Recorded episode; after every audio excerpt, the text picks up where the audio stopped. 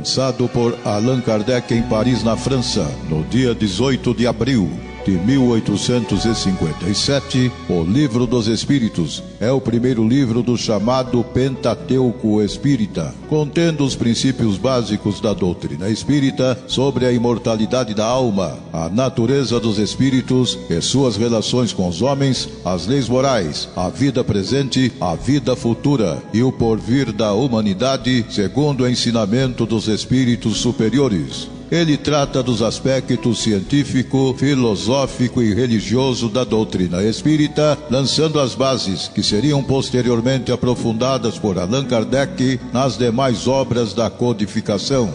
Pela web Rádio Verdade e Luz, estudando o Livro dos Espíritos.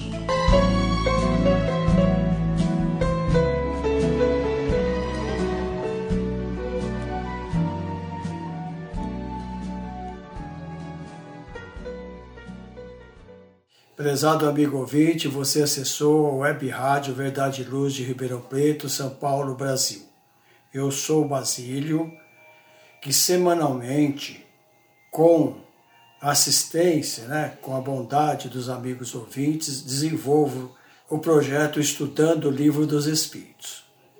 Hoje, excepcionalmente, nós vamos interromper esta série em razão do aniversário de Allan Kardec, são 217 anos, visto que ele nasceu em 3 de outubro de 1804.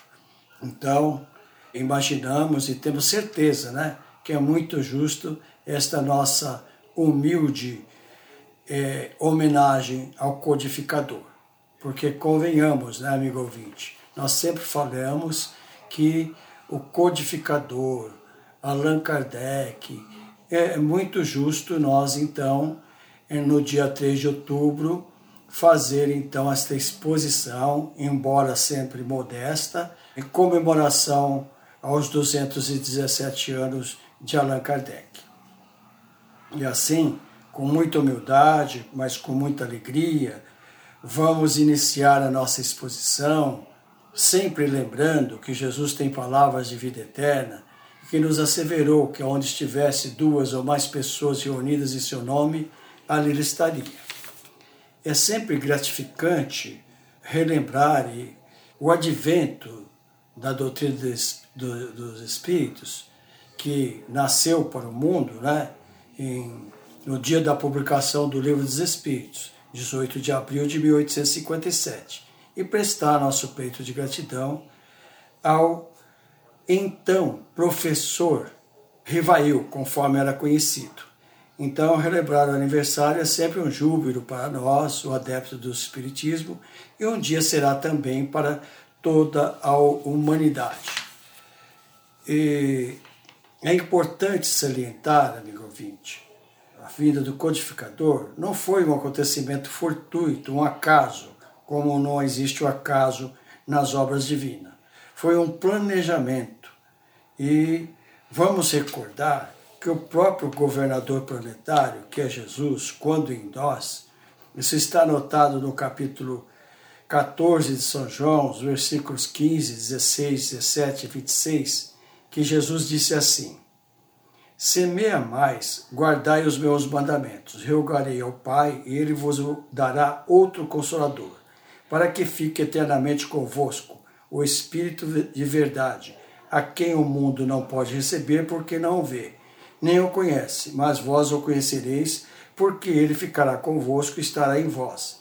Mas o Consolador, que é o Espírito Santo, a quem o Pai enviará em meu nome, vos ensinará todas as coisas e vos fará lembrar de tudo o que tenho dito. Na literatura espírita, nós vamos encontrar importantíssimas informações a respeito. Vou citar apenas é, é, dois livros. Né? O primeiro é de Humberto de Campos, no livro Psicografia de Francisco Canto Xavier, o livro Cartas e Crônicas, na lição 28, é, Humberto de Campos narra o encontro do plano espiritual de Kardec, espírito, né, em Napoleão, ocorrido em 31 de dezembro de 1799. Naturalmente, Napoleão encarnado emancipado do corpo físico, não é? Então, os ouvintes que se interessarem vão encontrar muitas informações desta obra e também nós podemos recomendar muito da vida de, de Kardec, ou, seja, tanto do professor Rivaio, mas principalmente quando ele já é, tinha o pseudônimo de Allan Kardec na sua obra, em obras póstumas. São muitas informações que, com certeza, né, é, o, o amigo ouvinte vai ficar maravilhado em saber da vinda de Kardec, foi planejada e orientada pelo maior, plano maior da vida, a que tudo comanda em seu solo de amor, que é o nosso Pai de amor. Pois bem, então rapidamente vamos recordar quem foi o professor Rivaio, conhecido aos 53 anos, porque é interessante nós destacarmos isso, né? Nós falamos sempre 217 anos de Kardec é 217 anos de Hippolyte Leon Denisard Rivaio. Como Kardec, ele viveu apenas 55 anos, né, quando publicou então o Livro dos Espíritos. E esse nome, esse título de Allan Kardec, agora, esse ano, faz 164 anos. Mas vamos à sua biografia para que nós possamos é, saber da sua trajetória, né? a trajetória deste missionário de luz que foi e que é Allan Kardec. Como dissemos, ele nasceu como Hippolyte Léon Denisard Rivaio. Nasceu em Lyon, na França, em 3 de outubro de 1804, filho de Jean-Baptiste Antônio Rivail, juiz de direito, de Jeanne do Abel, Nasceu em família católica, na média burguesia. Os estudos básicos efetuou em Paris e os estudos complementares fez em Yverdun, na Suíça, na escola de Pestalozzi, considerado por uns como educador da humanidade e outros como pai da escola nova. Tal conceito que conquistou na sociedade vigente e por ser protestante, Rivail sofreu, quer dizer, é, é, Pestalozzi era é, protestante. Então, o Rivail, o aluno, sofreu a influência religiosa tanto da família católica e depois do professor protestante. Dotado de notável inteligência e atraído para o campo pedagógico aos 14 anos, destaca-se dentre os seus, é, naturalmente, colegas, né, alunos, com discípulos auxiliando-os em suas dificuldades concluindo seus estudos, voltou à França em 1822. Bacharelou-se em Ciências e Letras na Suíça. Né? Em 1832, casa-se com Amélia Gabriele Boudet, uma jovem culta, professora e poetisa, pintora, que conhecera no Instituto Educacional Técnico, onde lecionava Letras e Belas Artes. Detalhe, ele, o professor e, e Rivaio, como era conhecido da época, e a, a, senhora, a senhorita e depois a senhora Mary Boudet não tiveram filhos. Por aí nós vamos sempre sinalizando como nada é por acaso. Não é assim?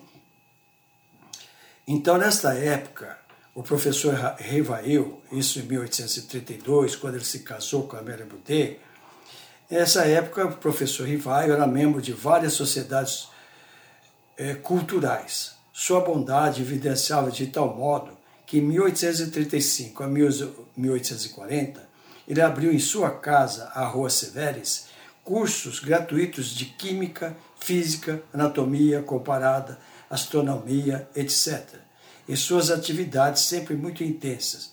Segundo o confrade Silvio Brito Soares, no livro Grandes Vultos da Humanidade e o Espiritismo, Diz o, o Silvio Brito, né, nesse livro, que Kardec contava 18 anos de idade quando bacharelou-se em letras, ciências e letras. Como pedagogo de incontestável autoridade, seja como professor, ele licionou química, matemática, astronomia, física, fisiologia, retórica, anatomia comparada e francês era poliglota, conhecia a fundo o francês, por ser sua, a sua língua natal, né? o alemão, o inglês, o holandês, assim como dominava o italiano e o espanhol. Escreveu vários livros didáticos de tal expressão que muitos passaram a fazer parte do ensino oficial da França e, e também na Alemanha. Portanto, naquela época, o professor Rivaio era conhecido em Paris e em parte da Europa como emérito pedagogo e cientista de renome. Aqui, amigo ouvinte, vamos fazer um pequenino intervalo para dar chance aos nossos patrocinadores e voltamos a seguir.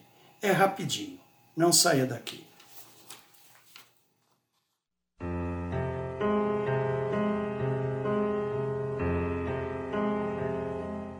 Web Rádio Verdade e Luz, órgão da USE, União das Sociedades Espíritas Intermunicipal de Ribeirão Preto. Web Rádio Verdade e Luz, a doutrina espírita ao alcance de todos.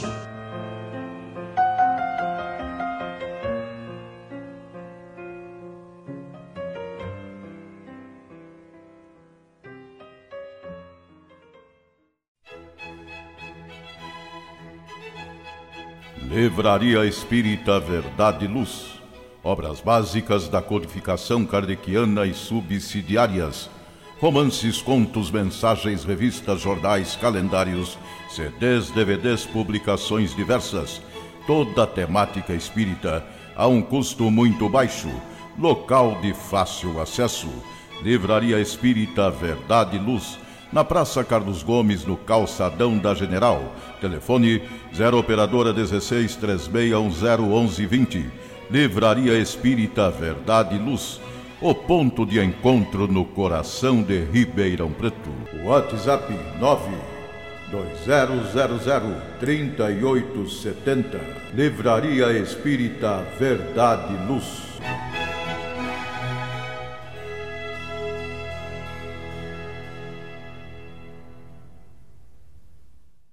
Retornando então à nossa exposição de hoje, eu sou Basílio, que semanalmente nós desenvolvemos o projeto Estudando o Livro dos Espíritos, no qual nós já temos 70 programas gravados, né? E hoje nós estamos fazendo essa exposição em homenagem ao aniversário de Kardec, 217 anos. Então, é, no bloco passado, nós é, estávamos comentando suas várias, múltiplas tarefas como professor, como cientista. Isso, é, nós aurimos essas informações no livro Grandes Vultos da Humanidade, do nosso confrade Silvio Brito Soares.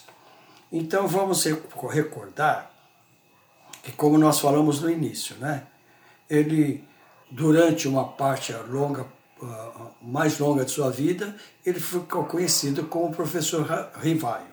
E depois, só após a publicação do Livro dos Espíritos, que ele passa então a ser eh, Allan Kardec, né, o pseudônimo de Allan Kardec. E outra, outro detalhe, né, amigo ouvinte, que é impossível nós falarmos em Kardec sem falar na doutrina espírita como o inverso também é verdadeiro. Não dá para falar em Espiritismo sem falar em Allan Kardec. E a propósito disso, eu estou me lembrando aqui de uma lição interessantíssima que consta do livro Obras Póstumas, né? chama-se Tiara Espiritual. Gostaria que o amigo ouvinte conhecesse para ver a humildade, a transparência do professor Allan Kardec. Mas, como dizíamos, né, então vamos recordar como ele deixou de ser conhecido como professor Revail para ser, ficar conhecido como Allan Kardec. Os fenômenos espíritas surgiram nos Estados Unidos, em Edisville, no estado de Nova York, em 1847. Depois da Europa, ou seja, na Inglaterra, algum tempo depois em Paris, mas o professor, o professor Rivaio, só ouviu falar da novidade eh, da época conhecida como as mesas girantes em 1854. Seu amigo, seu Fortier, magnetizador, ele falava das mesas girantes que corriam, saltavam, baixavam, porém não impressiona, pois estudioso do magnetismo achou natural esses fenômenos. Né? Mas daí a algum tempo, um outro amigo, o senhor Carlotti, também lhe diz das mesas girantes e afirmou que além dos efeitos físicos, quer dizer, que as mesas eh, saltavam, que as mesas também falavam o que ele não concorda, porque a arte de falar é uma atribuição cerebral e a mesa é destituída de nervos e demais órgãos fisiológicos. Após o diálogo com o seu, com o seu Carlote, o seu Carlote arrematou assim. Veja que curioso. O, o seu Carlote disse assim ao professor Rivaio: Um dia o senhor será um dos nossos. E ele respondeu: Veja o que é a resposta de homem de gênio. Ele respondeu: O futuro dirá. Quer dizer, ele não disse nem que seria e que não seria. Só respondeu: O futuro dirá. Tanto falaram e tanto o convidaram, foi tantos os convites, que ele, ele resolveu aceitar o convite. E na primeira terça-feira do mês de maio de 1855. Vejamos as datas aqui, porque é muito interessante em 1854, quando ele ouve falar pela primeira vez. Mas só em maio de 1855 que ele aceitou o convite e foi à residência da senhora Roger. As perguntas eram formuladas e as respostas eram dadas através de pancadas da mesa. É uma espécie de alfabeto adredemente convencionado. Isso impressiona pelo conceito Todo efeito inteligente só pode vir de uma causa inteligente. E ele, um cientista é, frio, né, de raciocínio frio, sem preconceitos, resolve então investigar a causa e dá início então, de início aliás, ele nota que a maioria que se utilizava do, do fenômeno era com frivolidade eram, eram grupos que se reuniam para se divertirem, brincar com aquilo, né? E interessante, amigo ouvinte, que mesmo os, o grupo sério, que dirigiam, apesar de bem intencionados, não estavam preparados, ou seja, estavam despreparados, né? não possuíam método, organização. Ele, Allan Kardec, na época, professor Rivaio, né? é bom sempre deixar destacado, e ele, além de cientista, era pedagogo, ou seja, um professor por excelência. Né? Então passa a investigar, pesquisar com método rigoroso, levava para sessões perguntas formuladas por escrito. É importante essa informação, né? Que ele teve a colaboração dos, do, de outro amigo, o seu Didier, que já fazia esse trabalho de investigação ele presenteou com um trabalho realizado com 50 cadernos. Claro que ele foi é, avaliar o, o trabalho exposto e, e, naturalmente, só, é, como a gente se diz, peneirou as informações para tirar só aquelas que eram úteis.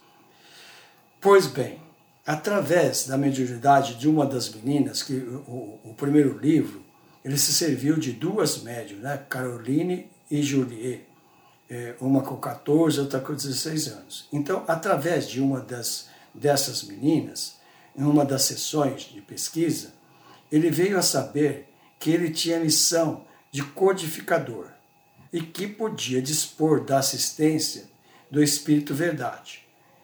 E como homem minucioso em sua busca da verdade, fazia as mesmas perguntas em diversos lugares sem que os médios se conhecessem. Veja o trabalho que ele teve para fazer a codificação. E assim trabalhou exaustivamente. Em 18 de 4 de 1857, publica o livro Livro dos Espíritos, assinado por um estranho senhor, Allan Kardec. O livro continha 501 questões. E vejamos bem, isso em 18 de abril de 1857. Lembra que eu disse lá atrás que era importante a gente memorizar que ele vem a conhecer os fenômenos em 1854 e em maio de 1855 que ele vai à primeira sessão. Veja o, o dinamismo do, da época, então, do professor Rivaio, que num ano e pouco, se a gente fizer as contas, ele publicou a 18 de abril de 1857. Lembrando a época né, que viveu Kardec, que não tinha as facilidades que nós temos hoje, né? Hoje tudo através da informática, uma coisa muito rápida. E aqui não custa lembrar, num outro livro, que eu não estou lembrando de memória, nos informa que ele mandou o material para o prelo, ou seja, para a gráfica daquela época, foi em janeiro de 1857. Então, se ele começa, vamos raciocinar, não é? Ele começou em maio de 1855, a janeiro de 1857 foram apenas um, um ano e pouco para ele já publicar o primeiro livro. Pois bem, e mais em, isso em 1857, como já falamos, tem com 501 questões, né? E em março de 1860, ele completou a, a, a obra, ou seja, uma nova edição, como nós a conhecemos hoje, e que eu prefiro é, usar aqui uma expressão do benfeitor Emmanuel, que ele diz assim: o Livro dos Espíritos, que ficou popularmente conhecido por 1018 questões, porque tem aquela dúvida de 1019, então vamos ficar com com Emmanuel, 1018 questões. Agora, o porquê. E até então, a publicação da primeira edição do Livro dos Espíritos, ele era conhecido como Professor Rivaio. E quando lança o livro, em 18 de abril de 1804, o livro assinado por Allan Kardec. Então ele, o professor Rivaio, preferiu ocultar seu nome, que era famoso, para que quem viesse ler a, obra a avaliasse pelo seu conteúdo e não pelo seu autor, que aliás reconhecia não era ele, e sim os espíritos. Coube a ele analisar, coordená-lo, caldear, codificar. E é interessante, né, amigo ouvinte? É, sabemos como que ele escolheu esse pseudônimo. Por quê? Ele era professor Rivaio e o livro aparece como Allan Kardec. Né? E isso foi em razão que, certa vez, em uma das sessões de pesquisa, apresentou-se o espírito que se, que se dizia chamar Zéfiro. Disse que era seu amigo há cerca de 19 séculos antes, quando eles viveram nas Gálias, que na época as Gálias pertenciam à França também, né? E que naquela época ou seja, 19 séculos antes, o professor era um sacerdote druida, acreditava na reencarnação, era vegetariano e adorava, adorava um deus chamado Dispater e chamava-se Allan Kardec. Portanto, usou seu próprio nome de uma existência anterior. Como Allan Kardec, após a publicação do Livro dos Espíritos, trabalhou com afinco e em 1861, publicou é, o Livro dos Médios. Em 1864, o Evangelho segundo o Espiritismo. Em 1865, o Céu e o Inferno. Em 1868, a Gênese, que é o que nós conhecemos hoje como Pentateuco Kardeciano.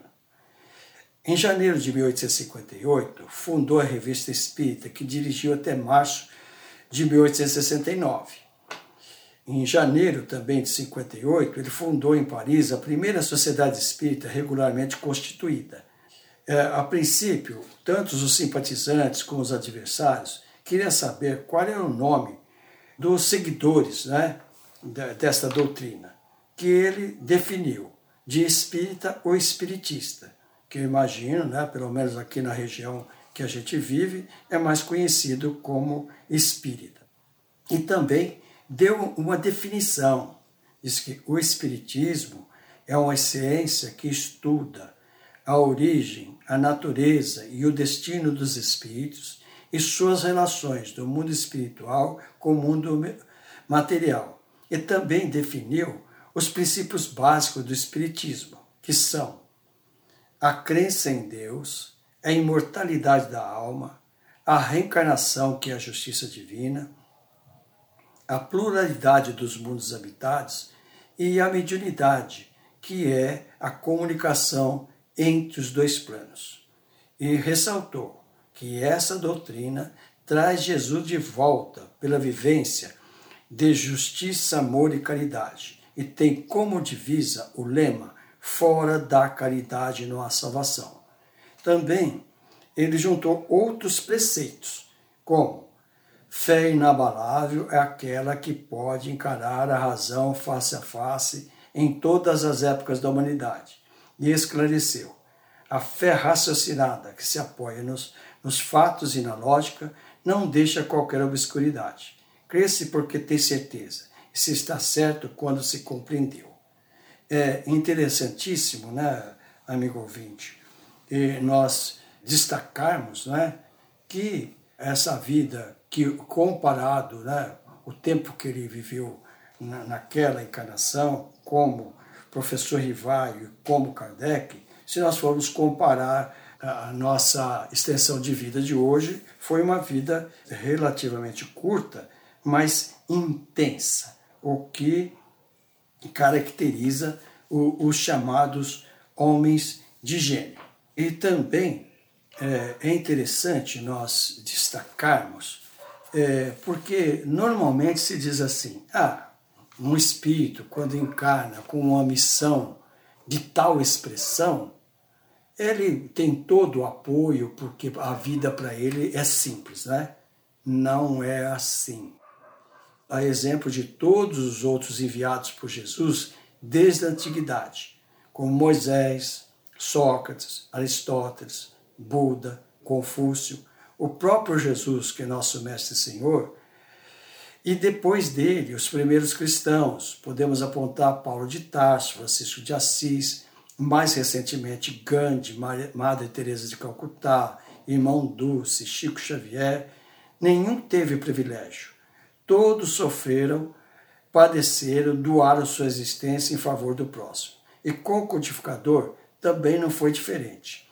Sacrificou sua imagem de professor, de cientista, desgastou sua saúde, viveu menos, enfim, mas cumpriu com denodo e foi, a gente pode falar, vitorioso, né?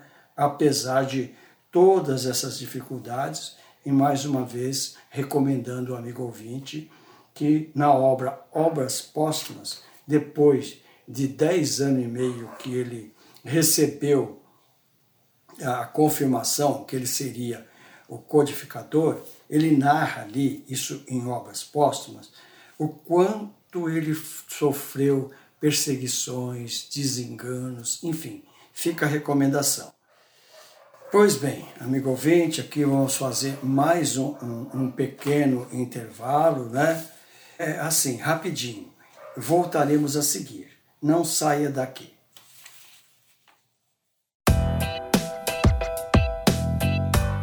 Chegou a hora de fazer ou renovar seu seguro? Procure a Vischer Seguros, especializada em seguros de veículos, seguros residenciais e seguros pessoais. Ao fazer seguros, consulte sempre a Vischer Seguros. Telefone 3625-5500.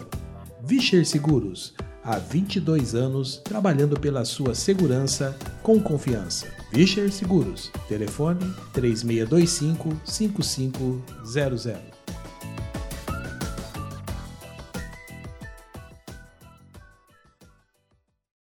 Verdade e Luz. Eu sou Basílio, aos amigos ouvintes, é, quero deixar o meu convite para que ouça todos os dias, às 8 e às 21 horas, o programa Verdade e Luz.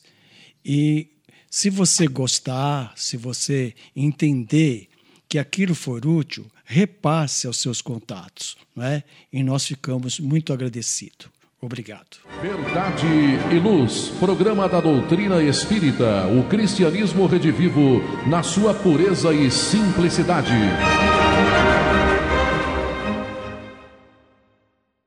Retornando então à nossa palestra de hoje, a nossa exposição, eu sou Basílio, que semanalmente nós eh, desenvolvemos né, o nosso projeto Estudando o Livro dos Espíritos e hoje, em razão do, do aniversário do codificador, 217 anos é, que ele nasceu em 3 de outubro de 1804, nós estamos fazendo essa exposição, onde estamos é, lembrando a sua trajetória, a sua obra, enfim, a sua vida com essa nossa pequena homenagem, não é? que nós entendemos que é muito justo.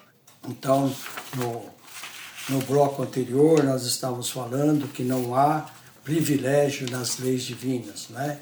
E devido à característica do nosso planeta, todos que aqui vêm, principalmente para trilhar o caminho do bem, sofrem perseguições e frustrações, mas como homem de gênio, como espírito avançado e com, naturalmente, a assistência do alto, principalmente de Jesus, então é sim, a chave para que tenham sucesso. Então, amigo ouvinte, nosso tempo é exíguo, né? Então vamos lembrar que Allan Kardec é, desencarnou como viveu, trabalhando. Isso ocorreu em 31 de março de 1869, aos 65 anos de idade, incompleto. Isso em razão do rompimento do aneurisma cerebral no ataque fulminante. Então, em seu velório, discursou, entre outros, Nicolau Camilo Flammarion, que o denominou, e até hoje né, ficou conhecido, como o bom senso encarnado, ou seja, Allan Kardec, o bom senso encarnado. Sepultado no cemitério de Paris, em seu túmulo a inscrição que sintetiza a concepção evolucionista do Espiritismo. Nascer, morrer, renascer ainda e progredir sem cessar, tal é a lei. Por toda a vida e obra do insigne codificador Allan Kardec, é muito justo esse pleito de gratidão, esse espírito de escola que concordamos com o escritor e abnegado confrade Silvio Preto Soares, que Allan Kardec foi indiscutivelmente o vulto mais proeminente que, como missionário do, do alto, veio à terra depois de Jesus, nosso Mestre e Senhor. Para encerrar esta nossa fala, essa nossa exposição, vamos eh, nos servir de uma lição que consta do livro Caminho Espírita, lição 11 de Emmanuel, né? que diz assim: Lembrando o codificador da doutrina espírita, é imperioso estejamos alerta em nossos, em nossos deveres fundamentais. Convençamos-nos de que é necessário. Veja bem, amigo ouvinte, parece repetitivo, mas é uma lição do benfeitor Emmanuel. Sentir Kardec, estudar Kardec, anotar Kardec, meditar Kardec, analisar Kardec, comentar Kardec, interpretar Kardec, cultivar Kardec, ensinar Kardec, divulgar Kardec.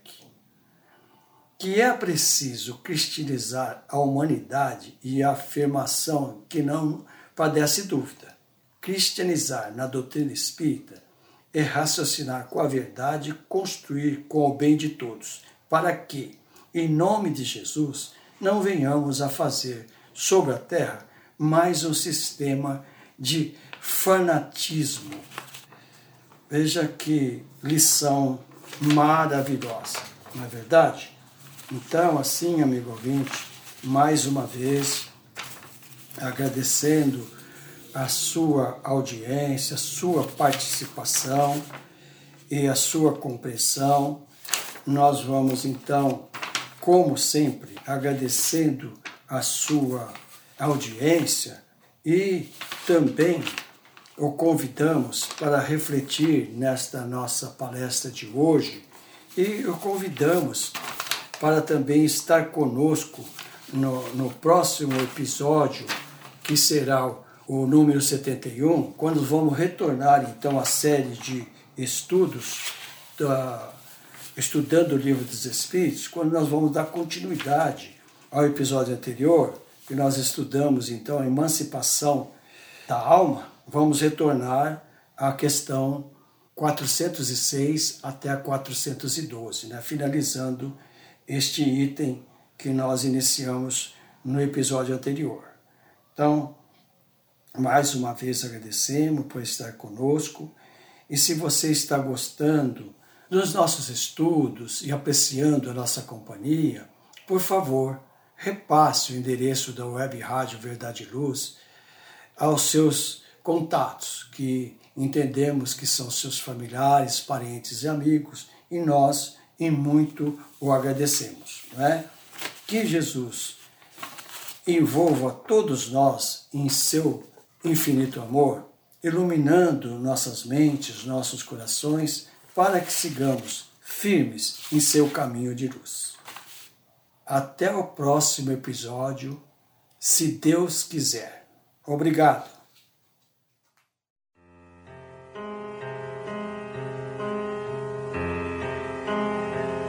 Você acompanhou pela web Rádio Verdade Luz mais um programa de estudos e divulgação da doutrina espírita. Fique ligado na nossa programação.